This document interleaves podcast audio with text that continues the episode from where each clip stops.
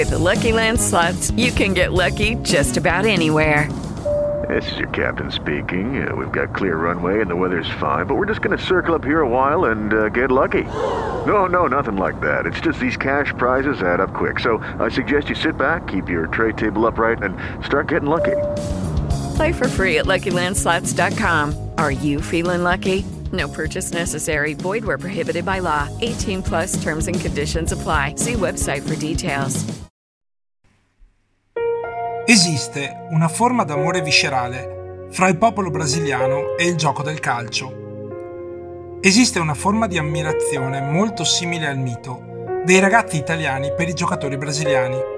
E soprattutto esiste un legame di sangue fra l'Italia e il Brasile, fra il territorio vittoriese e le verdeggianti terre carioca, che per molti nati a Vittorio ha significato a cavallo del Novecento attraversare il fosso grando, come era chiamato l'oceano, per trovare una nuova casa. C'è stato inoltre un momento nella storia dello sport a Vittorio, precisamente fra settembre 1986 e maggio 87, in cui questo legame è stato vissuto così intensamente sul prato e sulle tribune dello stadio intitolato al grande Paolo Barison, da essere tuttora tramandato nei racconti da nonno a nipote.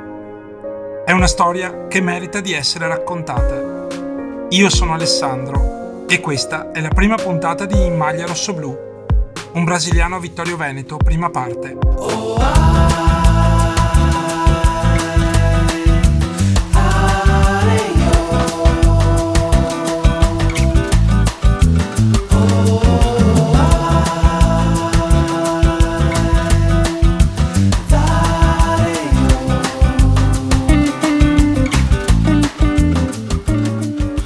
Conoscete al mondo un oggetto calcistico più iconico di una maglietta verde oro col numero 10 bianco sulla schiena? Quando dei vari aspetti del gioco del calcio si pensa alla fantasia, alla spensieratezza e al genio, subito vengono in mente i grandi fantasisti brasiliani, quelli con la 10 sulle spalle. In origine però non fu così. Il Brasile giocava in bianco e aderiva come tutti del resto al sistema. Un gioco organizzato, certo, ma ragionato e poco spettacolare. Fu dopo la tragedia sportiva del Maracanazzo del 1950 che i brasiliani cercarono un'altra strada. E la trovarono proprio osservando le loro di strade, piene di ragazzini che a petto nudo e spesso scalzi, utilizzando palloni di ogni forma, dimensione e materiale, improvvisavano interminabili sfide nelle strade polverose delle favelas.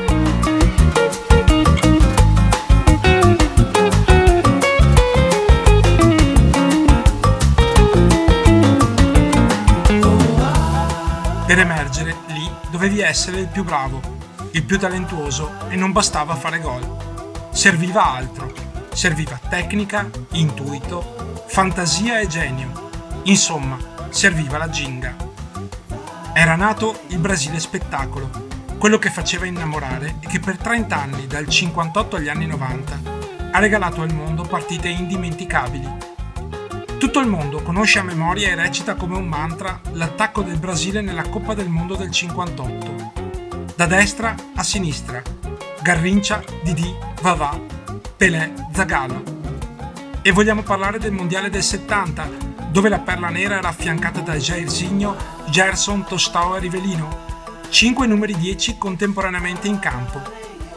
E ancora, dopo un ricambio generazionale di fine 70, arrivarono gli anni 80 che regalarono alla storia campioni come Junior, Socrates, Paolo Roberto Falcao, Eder e soprattutto Arthur Antunes do Coimbra.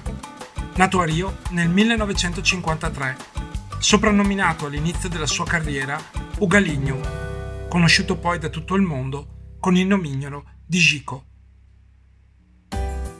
506 partite e oltre 378 gol questo il bottino che dal 1971 all'82 Gico portò a casa vestendo la rublo negra, la storica maglia a strisce orizzontali rossonere del Flamengo. Dopo averlo visto contro di noi a Barcellona, in quel memorabile Italia-Brasile 3-2, lo voleva mezza Europa. Ma in Italia lo portò un personaggio controverso, croce e delizia delle squadre del nord-est. nato a Vittorio Veneto, ma cittadino sotto molti cieli d'Italia. Il suo nome è Franco Dalcin. La storia dei procuratori sportivi di quegli anni è costellata di personaggi che definiremmo pittoreschi. Sempre in bilico fra ciò che le leggi internazionali lasciavano fare, avevano fiutato nei trasferimenti dei calciatori un ottimo modo per creare ricchezza e soprattutto potere. E un altro ottimo interlocutore quando si trattava di Brasile era di sicuro Juan Figuer Svierski, oggi potente procuratore che ha curato negli anni gli interessi di molti calciatori, fra cui Figo e Robinho.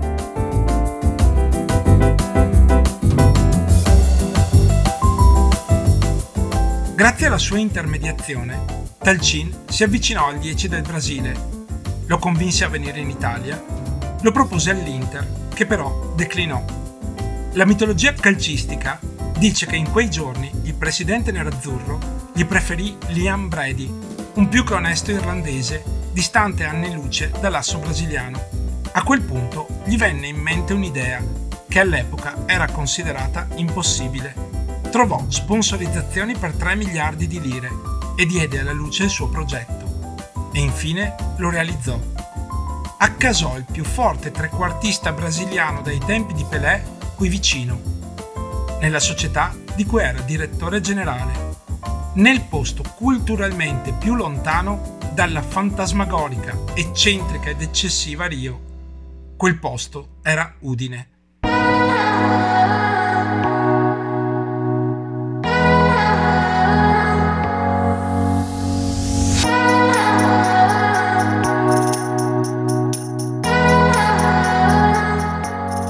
Friuli letteralmente impazzì.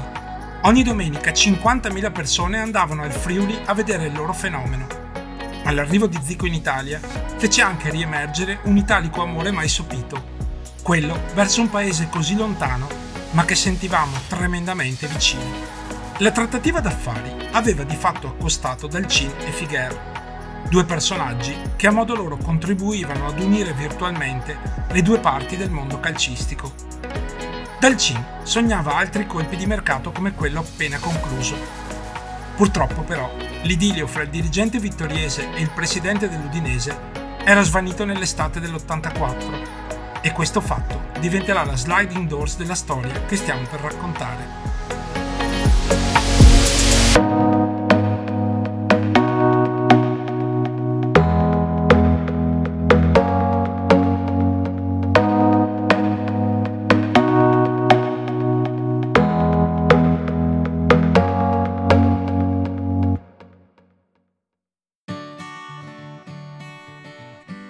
Brasile esistono due mondi calcistici ben definiti.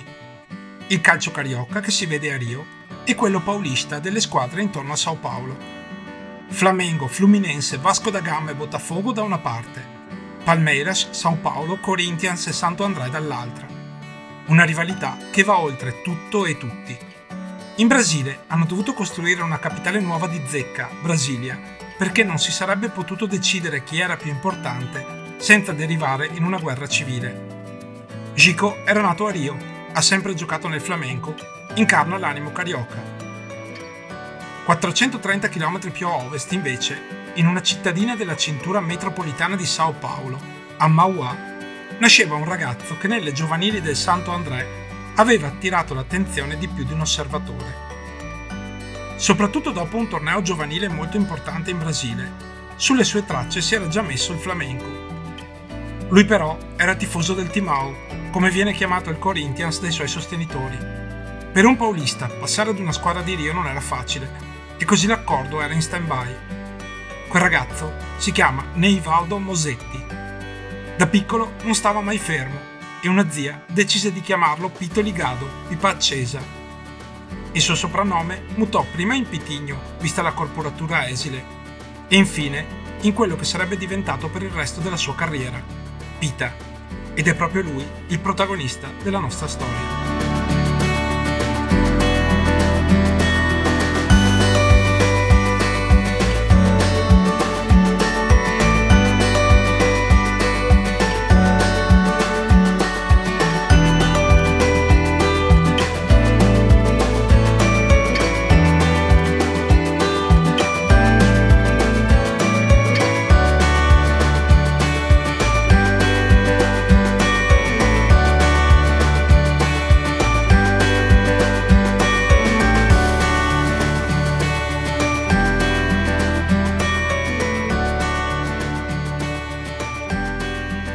Secondo voi, fra i procuratori che adocchiarono il ragazzo, chi c'era?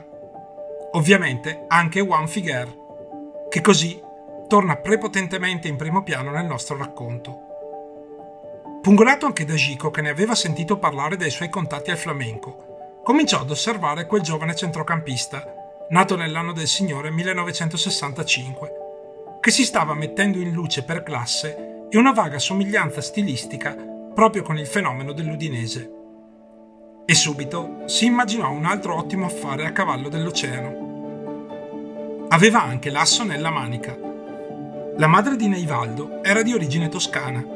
Cosa si poteva chiedere di meglio? Avrebbe potuto naturalizzarlo italiano e quindi farlo ingaggiare come oriundo, in barba alle leggi sul tesseramento degli stranieri.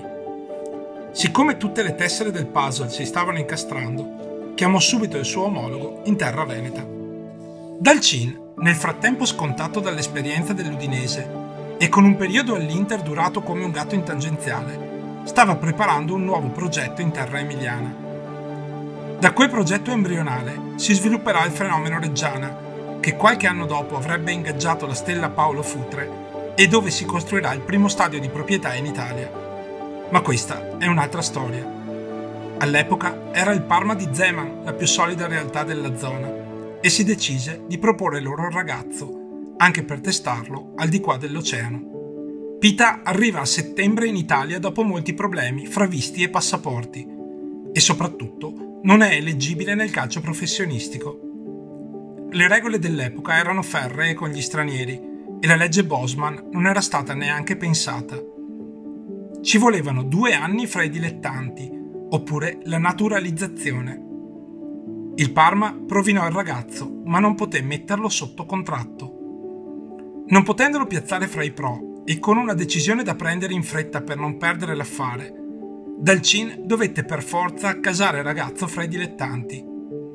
Avrebbe così avuto tempo di sistemare le carte e far ambientare Pita ad un altro calcio rispetto a quello sambato che si giocava in Brasile. Scelse la squadra della sua città, che due anni prima era salita in interregionale, la Serie D dell'epoca. E fu così che per la prima volta nella storia un brasiliano avrebbe vestito la storica casacca rossoblù. Il Gazzettino titolò Pita, dal Brasile a Vittorio, è arrivato ieri il giocatore consigliato da Gico ad Alcin. Potete immaginare come furono vissuti quei giorni in città. Emozione, curiosità, voglia irrefrenabile di andare allo stadio e quel sottile sarcasmo nel pensare al tipico giocatore carioca, ritmo bailado e fisico esile, sotto le mani del sergente di ferro Isaia Petrin, incubo di intere generazioni di dilettanti degli anni Ottanta. Ma la storia ebbe così inizio e io ve la racconterò nella prossima puntata di In maglia rossoblù.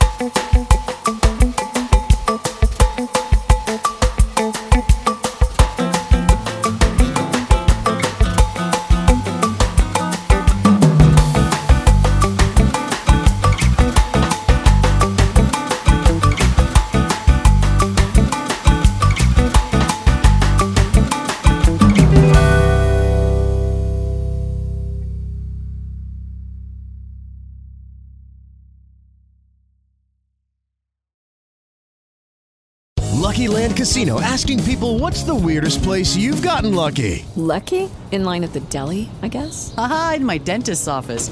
More than once, actually. Do I have to say? Yes, you do. In the car before my kids' PTA meeting. Really? Yes. Excuse me, what's the weirdest place you've gotten lucky? I never win and tell. Well, there you have it. You can get lucky anywhere playing at LuckyLandSlots.com. Play for free right now. Are you feeling lucky? No purchase necessary. Void where prohibited by law. 18 plus. Terms and conditions apply. See website for details.